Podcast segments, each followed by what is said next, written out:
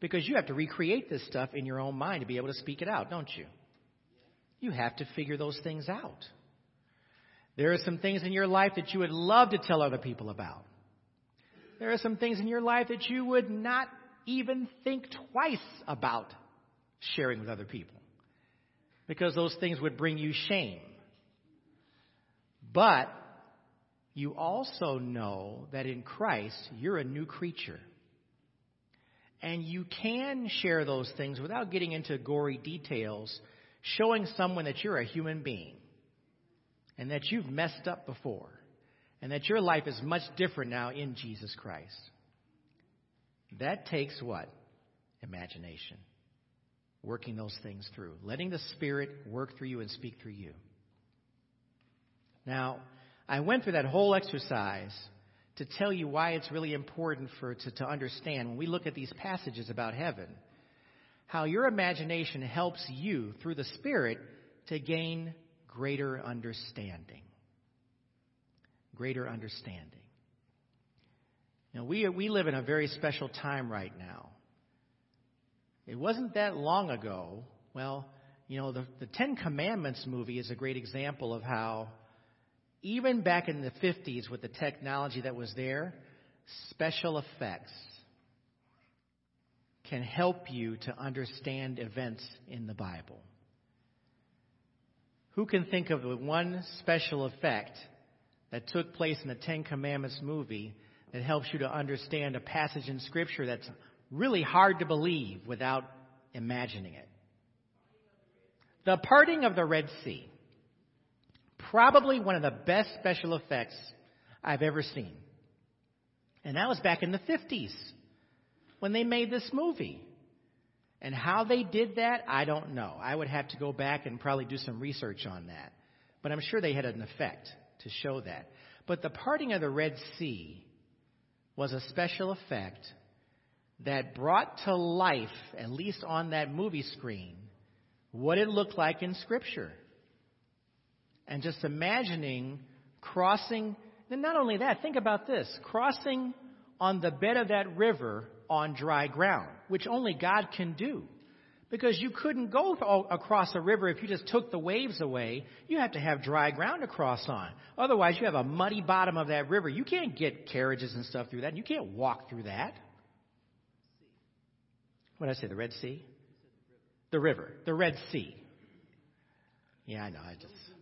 It is a little deeper. Yeah, that's a big. That's a big deal. Absolutely, it's the Red Sea. But without that imagery, you have a little bit of trouble understanding what that passage was saying. And there were other miracles too. The pillar of fire was, was another thing that was also demonstrated in the movie. They did the pillar of fire. And you could tell that was animated because it was drawn in. You could see that that was done. But that was still a decent representation of that. But do you understand what I'm saying now about how your imagination has to come into play to understand passages about heaven? If you ain't been there, you don't know what you're seeing. You only have to imagine it. This is a gift that God gives you for understanding. So, by all means, we need to look at these passages and kind of figure those things out for ourselves. Now, at the top of the handout in front of you is Isaiah 65:17. The, the passage is there. And the idea of God creating a new heavens and a new earth, that's a pretty magnanimous statement. New heavens and a new earth. The former things will not be remembered, nor will they come to mind. So we're talking about a whole new situation. Now, understand this passage. It doesn't mean that you forget what happened in the past. You will remember those things, but they will be an afterthought compared to the glory that you're going to be in. It will pale, everything that happens today is going to pale in comparison to what we're going to be experiencing in the future. Amen?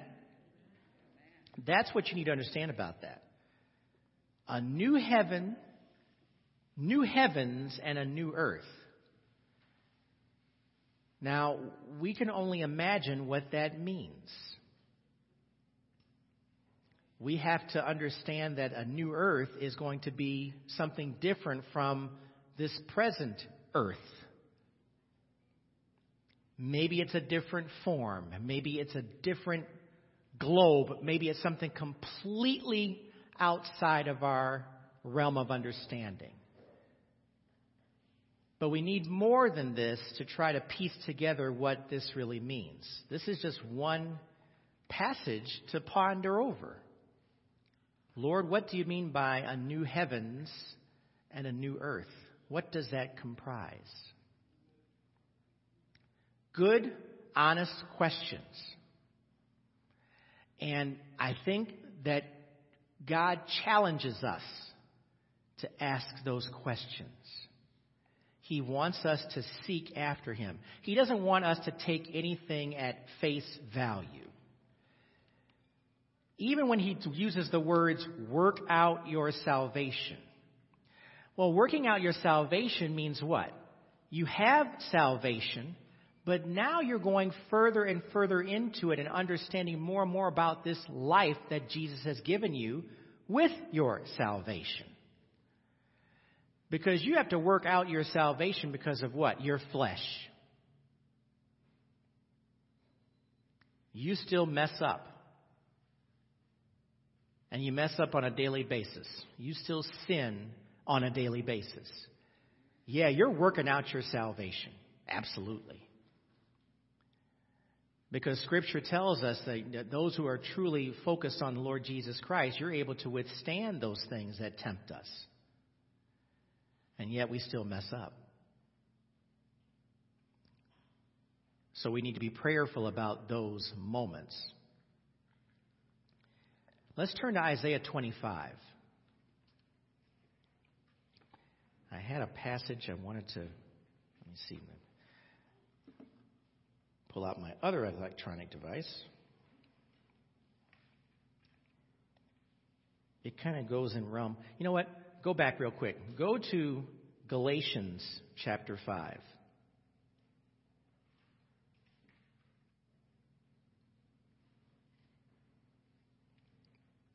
Now, this is not the work out your salvation passage,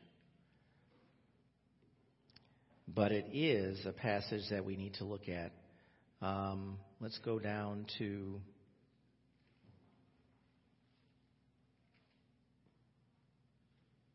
Let's see here. Galatians, I'm pulling the verse out. Let's start with verse 14.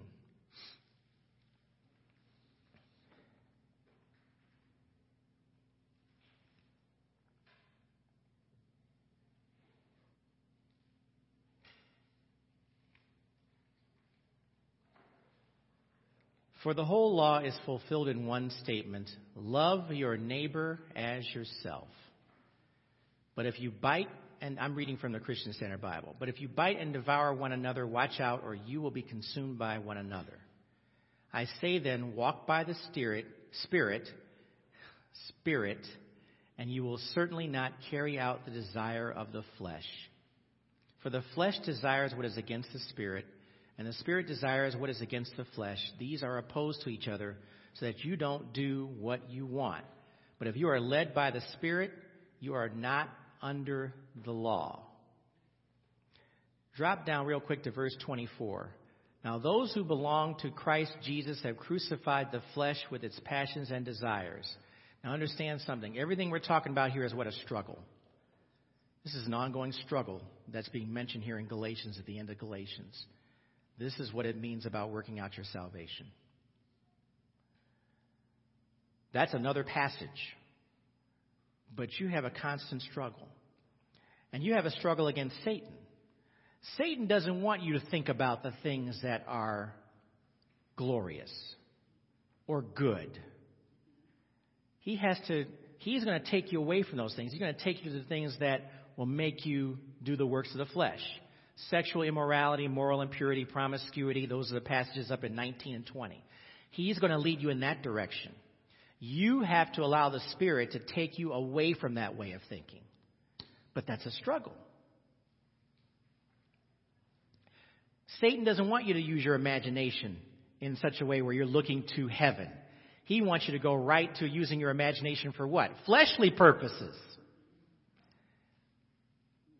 Do you know that today, in today's world, pornography is more accepted now by more adults than ever in history? And is viewed mostly as something that, yeah, it's just people, what people do. And what they do on their own time is their own business. Now, on the surface, that's really not a bad thing. Problem with that is that everyone is different. And some people get addicted to it. And it ruins lives, and it ruins families, and it ruins and tears down our culture bit by bit by bit. So we have to understand that even though the general population may say, hey, it's not bothering anybody, it really is.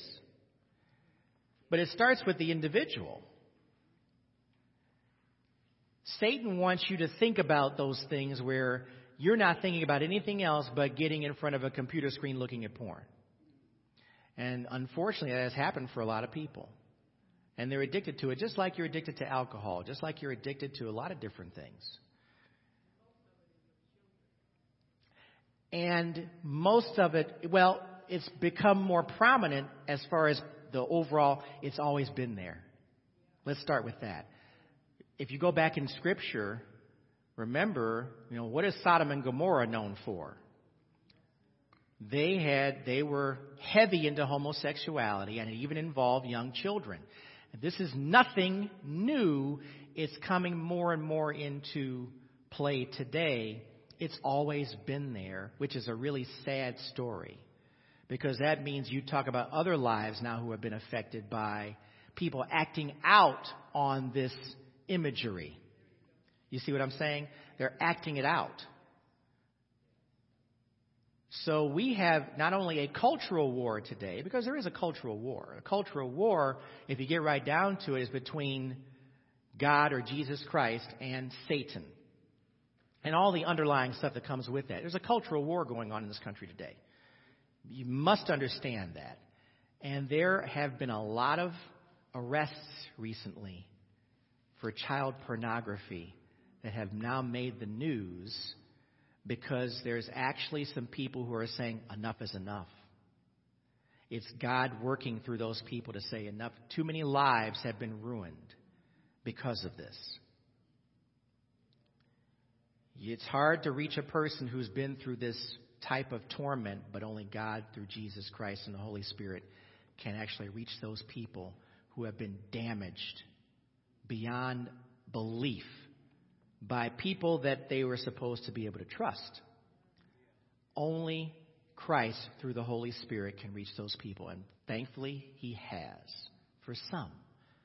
Unfortunately, not for all. There's a lot that's going on today, obviously. Understand the times you're living in. Understand that imagination is good, but Satan will take your imagination too and use it for evil It's something that you have that you need to be aware of. I wanted to point out this passage to show you where this cultural war is. All these things that are referenced here in Scripture have always been around, they've always been present.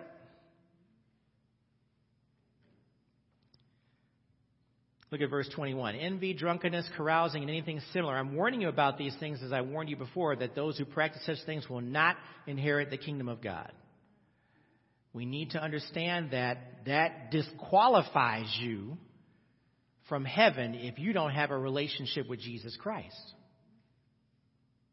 It's a disqualification. Because the flesh and the spirit can't come together. That's why we need to make sure that we are doing everything we can to work through our salvation. Look to the Spirit to give us the power those who belong to Christ Jesus have crucified the flesh with its passions and desires. If we live by the Spirit, let us also keep in step with the Spirit. That was verse 25. Let us not become conceited, provoking one another, envying one another. Okay. So now that we're looking at this and knowing what our struggle is, let's take a look at these passages about heaven and use our imagination in a good way. Amen? In a positive way. All right, now you can go to Isaiah. Thanks for allowing me to throw that curveball at you. You did a splendid job hitting it and getting a base hit. Well done.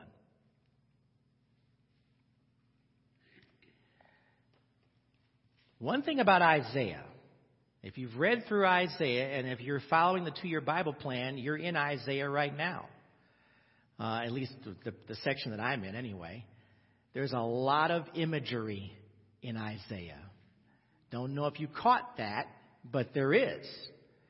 This is an example of it. Look at starting with verse 7. And this is something I had to add within the passage here, too. We can even make an argument to go on uh, to verse 6. Go back to verse 6. On this mountain, the Lord of armies will prepare for all the peoples a feast of choice meat, a feast with aged wine, prime cuts of choice meat, fine vintage wine. Now, for those of you who have eaten a good meal, there is nothing better than a delicious steak. Isn't that right? And not just any old piece of meat. I'm talking about prime cuts of beef, which are very expensive. Amen? Now, y'all know what I'm talking about. Come on now. Now, see, this, the, the reason why I mention that do you see how your understanding of passages goes back to your own personal experiences? Because what else have you got? You don't have anything else. Scripture is giving you about a feast of choice meat, a feast with aged wine, prime cuts of choice meat. Everybody knows what prime cuts of choice meat are. It's the best meat. It's not the worst part of the calf or the cow. It's the best. God wants you to see that this is the best. He's giving you the best. He's giving you this understanding for you to see this in your imagination, understanding this is what He is going to do for you. Can you imagine the feast, the banquet that we're going to have with Him? We ain't talking about table scraps. We ain't talking about leftovers. We ain't talking about nothing like that. Fine vintage wine. Now, let's face it, there's different types of wine. Now, I don't drink anymore, but there was a point in one time in my life when I did drink, and they had this wine that was called Boone's Farm Apple Wine, or Ripple, which was certainly not the best wine you could buy. It was mostly 25% alcohol, if I remember correctly. It was just, it was soda pop with, it was soda pop with alcohol in it. Well, that ain't the wine we're talking about here. Amen? You know, if you're a wine connoisseur, I don't know if anybody is a wine connoisseur in here, and, and if you are, that's great. But you know, wine. If you if you collect wine, that's a very expensive hobby if you want the best wines, you know, you're talking about 100, 200, 300 dollar bottles of wine or more. But those are the best wines that are available. We're talking about fine vintage wine because aged wine is the most expensive wine. Not the stuff that they made back in the day that where they put where you could go to the store and pull it out that's not aged wine. so we know now from that analogy exactly what we're talking about here. Let's continue. Praise the Lord. Let's keep moving on. On this mountain he will destroy the burial shroud, the shroud over all the peoples, the sheet covering all the nations. He will destroy death forever. That's a clue. That's a clue. Destroying death forever means what? The world that we know won't exist anymore. Death has been overcome already by salvation. But destroying death forever means that there won't be any more dying taking place. The Lord God will wipe away the tears from every face and remove his people's disgrace from the whole earth, for the Lord has spoken. On that day it will be said, Look, this is our God. We have waited for him, and he has saved us. This is the Lord. We have waited for him. Let us rejoice and be glad in his salvation. You know that song we sing about, let us rejoice and be glad in it? Comes from here. I'm pretty sure that that's where this passage is pulled from this passage. Being rejoicing and being glad in your salvation is something you can do today. But guess what? You're going to do it again when you're with Him because you will be overjoyed because you're going to be in His presence.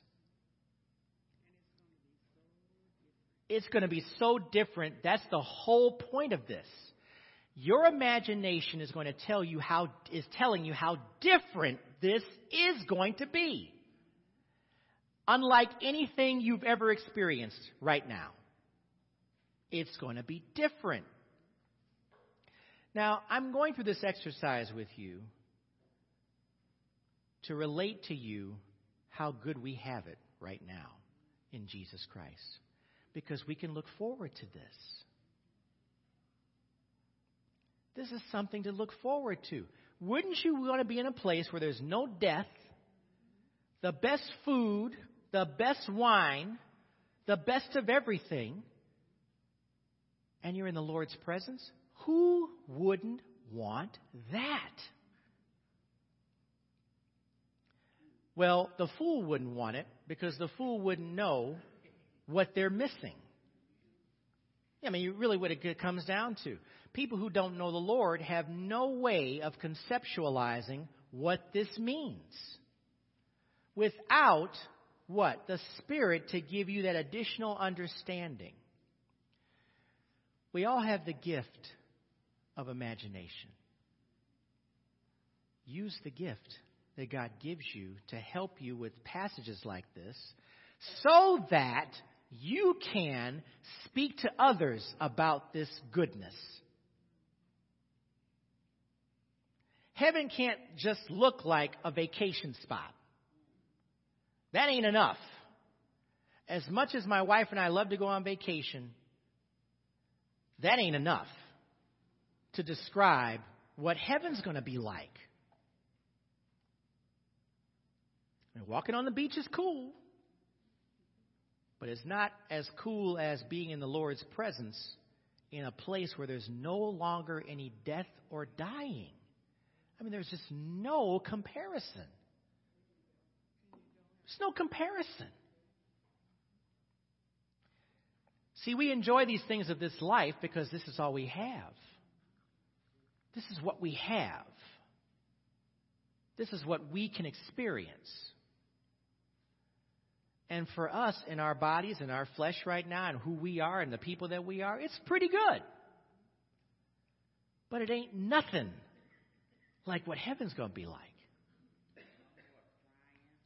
No more crying. Let's read further here. Verse 10 For the Lord's power will rest on this mountain, but Moab will be trampled in his place as straw is trampled in a dung pile. He will spread his arms out in the middle of it as a swimmer spreads his arms out to swim. His pride will be brought low along with the trickery of his hands. The high walled fortress will be brought down, thrown to the ground, to the dust. Now, one thing we need to look about with, with, with Isaiah, he moves in and out, in and out. He will talk about heaven in passages, but he'll also talk about what happens to those who are not following him. He moves in and out. Doesn't mean this stuff's going to be happening in heaven. This stuff will be happening outside of heaven. But he does this a lot. So you, that's why when you read this stuff, you've got to look at it and select those passages that are being very specific about heaven. Because if you go through Isaiah, he is in and out all the time. This is just, but it's, but what is it? It's prophecy. It's prophecy. He's only speaking about what's going to happen in the future. Prophecy requires imagination. You're talking about understanding events of the future, things that haven't happened yet. Just like this whole idea of understanding what heaven is, it takes imagination. But when you read these passages, you got to understand Isaiah, it moves in and out. But we need to see what the consequences are, too, for those who aren't following the Lord, for those who are being evil, for those who are being fleshly, for those people who are doing this child pornography, for those people who are going out and just stealing kids, human trafficking stuff. There's a punishment for this behavior if you don't repent from it. Pardon me? And even if you do, there's going to be a consequence. Yeah, there's a there's going to be your your your crowns are not going to be very plentiful. If you do repent, yes. You got to give your life to the Lord. The Lord wants to save everyone, even the worst sinner like me. Amen? We all have to think on those terms. That's why we have to personalize this thing about working through your salvation. Amen? You better personalize that. Let's look at another passage, Matthew chapter 5. I hope you can see the value in this exercise. I want you to really think. This is where your faith and your discipleship with others is taking on an even greater meaning than before. If you can understand through what God gives you about what these passages mean, you can speak more clearly to others about them because you're being convicted of them. The Spirit is dealing with you about these. You have to understand that this is truth that you're studying and experiencing. If you don't think it's truth and you have doubts, you need to go back to the Lord and pray and ask about it. Ask those questions. Lord, is this true? I know you say your word is truth. Help me with this understanding. Just like you go back and say, Lord, help my unbelief. Your faith struggles all the time. Lord, help my unbelief. You should be communicating with Him every day about this stuff. Even John the Baptist, when he was incarcerated, asked questions. And remember, Jesus said John was the greatest of all men alive. But he is a human being just like us. He is asking questions. Are, is he the one who has come to, to, to, to come and save our people? Is he the one? That's a valid question for someone in the flesh.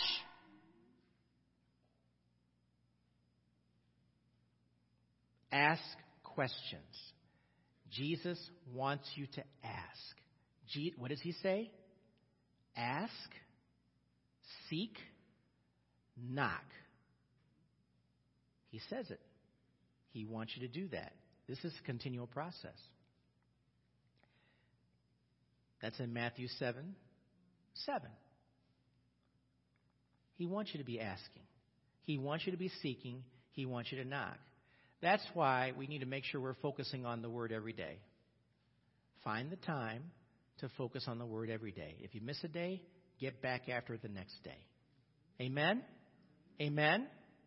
Amen? I can't stress this enough, everybody. This is something you have to do every day. You've got to focus on it every day. This is something we have to do. The two year Bible plan helps you with this. I really, I believe with all my heart, I know everybody created these one year Bible plans. I think those are plans that are subject to fail over the course of a year because it's too much to read in one day. Realistically, I, I just, I just believe that with all my heart. I don't, I think the two year plan, when I first saw that, I said, wow, now this might actually be worth it. Seven to ten minutes a day. Seven to ten minutes a day and use the time after the seven to ten minutes a day to do the prayer and meditation over what you've read or over what day you're facing. So if you can carve out 15 minutes for all of that, you're way ahead of a lot of folks. You really are. You're way ahead of a lot of people. Think of it in those terms. The two year Bible plan was designed seven to ten minutes a day of reading. If you go longer than that, great. If you have the time to do it, great. But use that time after that to do the five minutes of, and five minutes is a long time, of prayer and meditation. You could do it. We want you to succeed. Jesus wants you to succeed in this asking, seeking, knocking. He wants you to get answers that only come from the Spirit. Answers.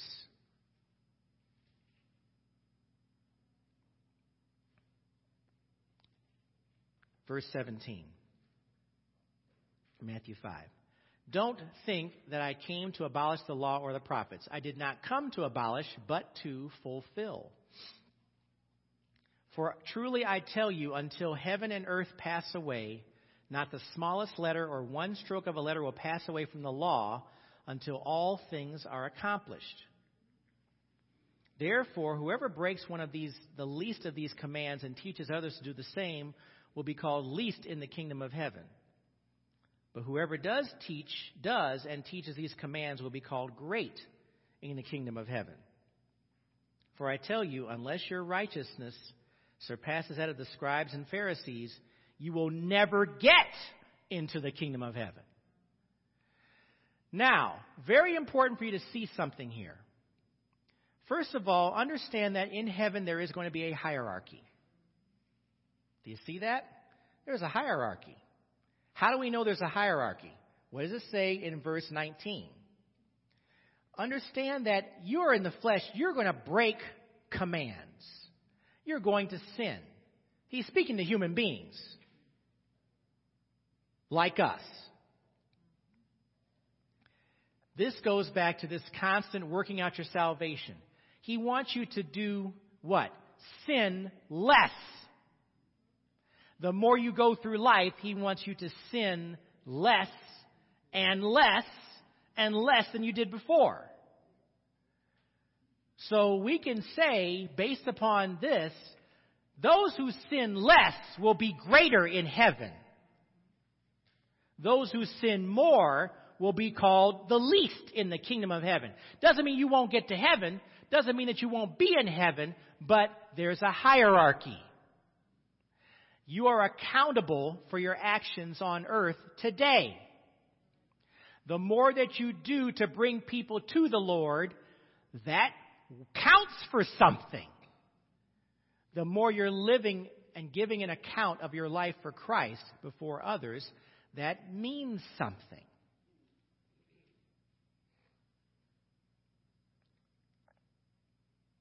So now, use your imagination and look at your life And the great thing about this is that today is the first day of the rest of your life. Even if you had a miserable life, a miserable existence of sin, even if you were a person who was into porn, even if you were an alcoholic, even if you were a person who was struggling with stuff, today is the first day of the rest of your life in Jesus Christ. Time to get moving. Time to get into that life that Christ would have you to live. And understand something. Sometimes it's the persons who have struggled the most in life who are our greatest witnesses for Jesus Christ because they can relate to others who have had those struggles. Those who have been addicted, those who have been What's that cat's name that's uh, down in Wadsworth? The uh, the guy that we saw at um, I can't think of it now, but it was the re- it was the renewed. I can't think of the name of the the card. Pardon me. Yes. I don't remember the name of the, but you know who I'm talking about. The guy lived a life that was unbelievable when it comes to just sin and drug abuse and just not living for the Lord. Now he is one of the most mightiest spokespersons for Christ. And it's because of the life he lived. Now, you know, did Jesus know that this man was going to go through all that to get to be where he was? I guarantee you, of course he did. But he wouldn't let that man die. See, this you have to look at this from a standpoint where we all deserve to die at some point. Even if we got out of harm's way, sin could have taken us out. But yet, God, see, this is the stuff that you need to communicate when you're discipling other people. God preserved me to be able to speak about His goodness and talk about stuff like a place to look forward to, like heaven. This is what you need to see.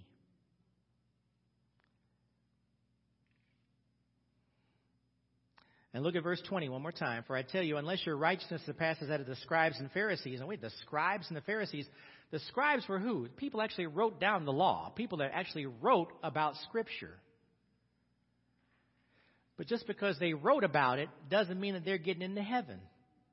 And the Pharisees is the other example because they talked a good game, but they really were doing what? They were imposing upon the, the people things that were impossible to meet the law. They were using it for their own personal benefit. You will never get into the kingdom of heaven because they didn't have a relationship with the Lord Jesus Christ. They didn't want to know Christ. They didn't have any desire to know Christ. Now, these are people that are supposed to be close to the law.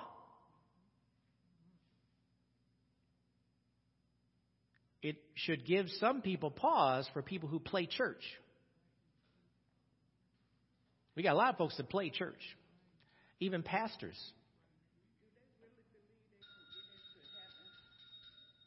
Who's that now? Do they think they're going to get into heaven?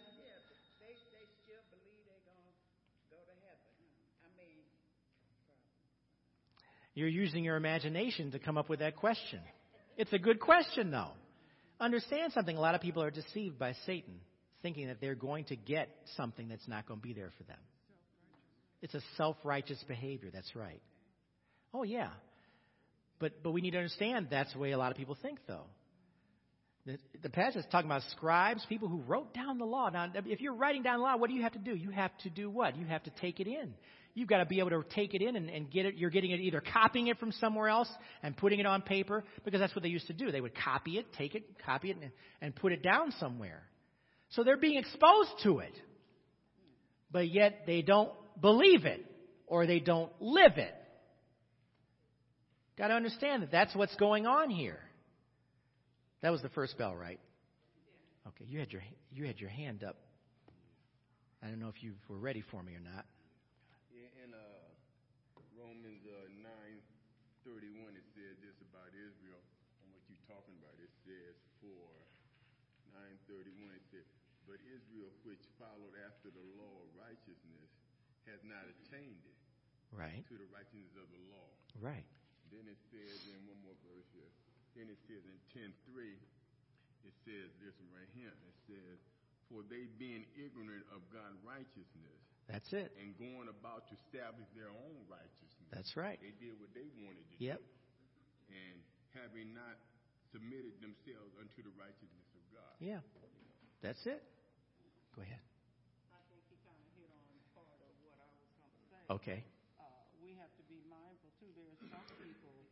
Uh, I think the scripture in Romans he used uh, used that word ignorant. Ignorant. Yeah. Now. Care- careful now. yes. Ignorance just means that you have not sought out. You have not done your own checking. We're foolish if we sit here Sunday after Sunday. We come here and we don't go and check this word out for ourselves. That's right. And I think that's lightweight cultage mentality. Yes. If you do that, because you're allowing others or one somebody to feed you, yeah.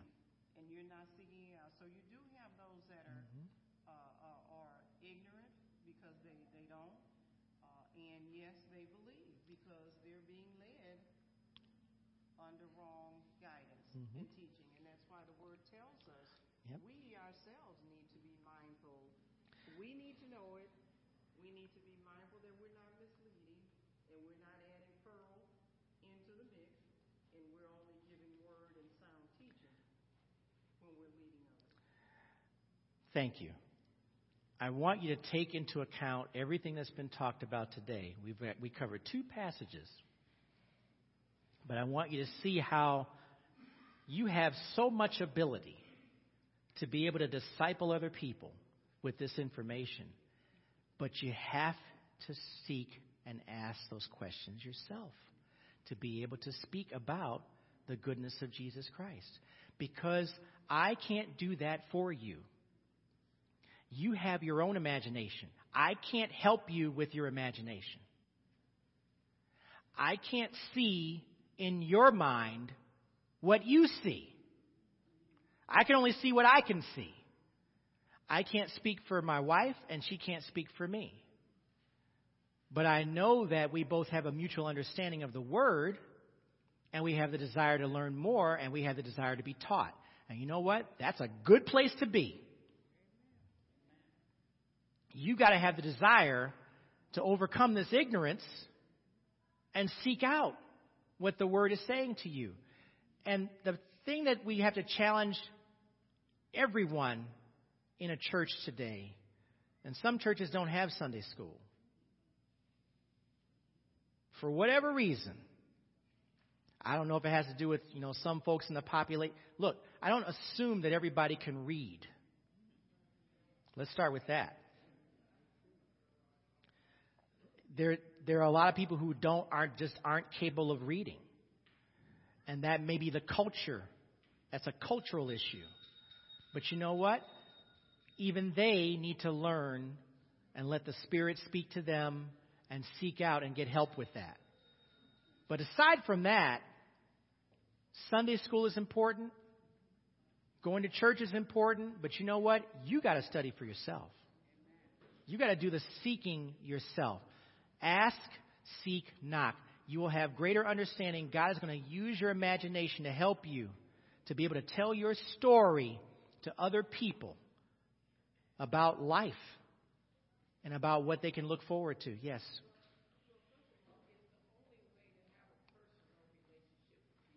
That's right.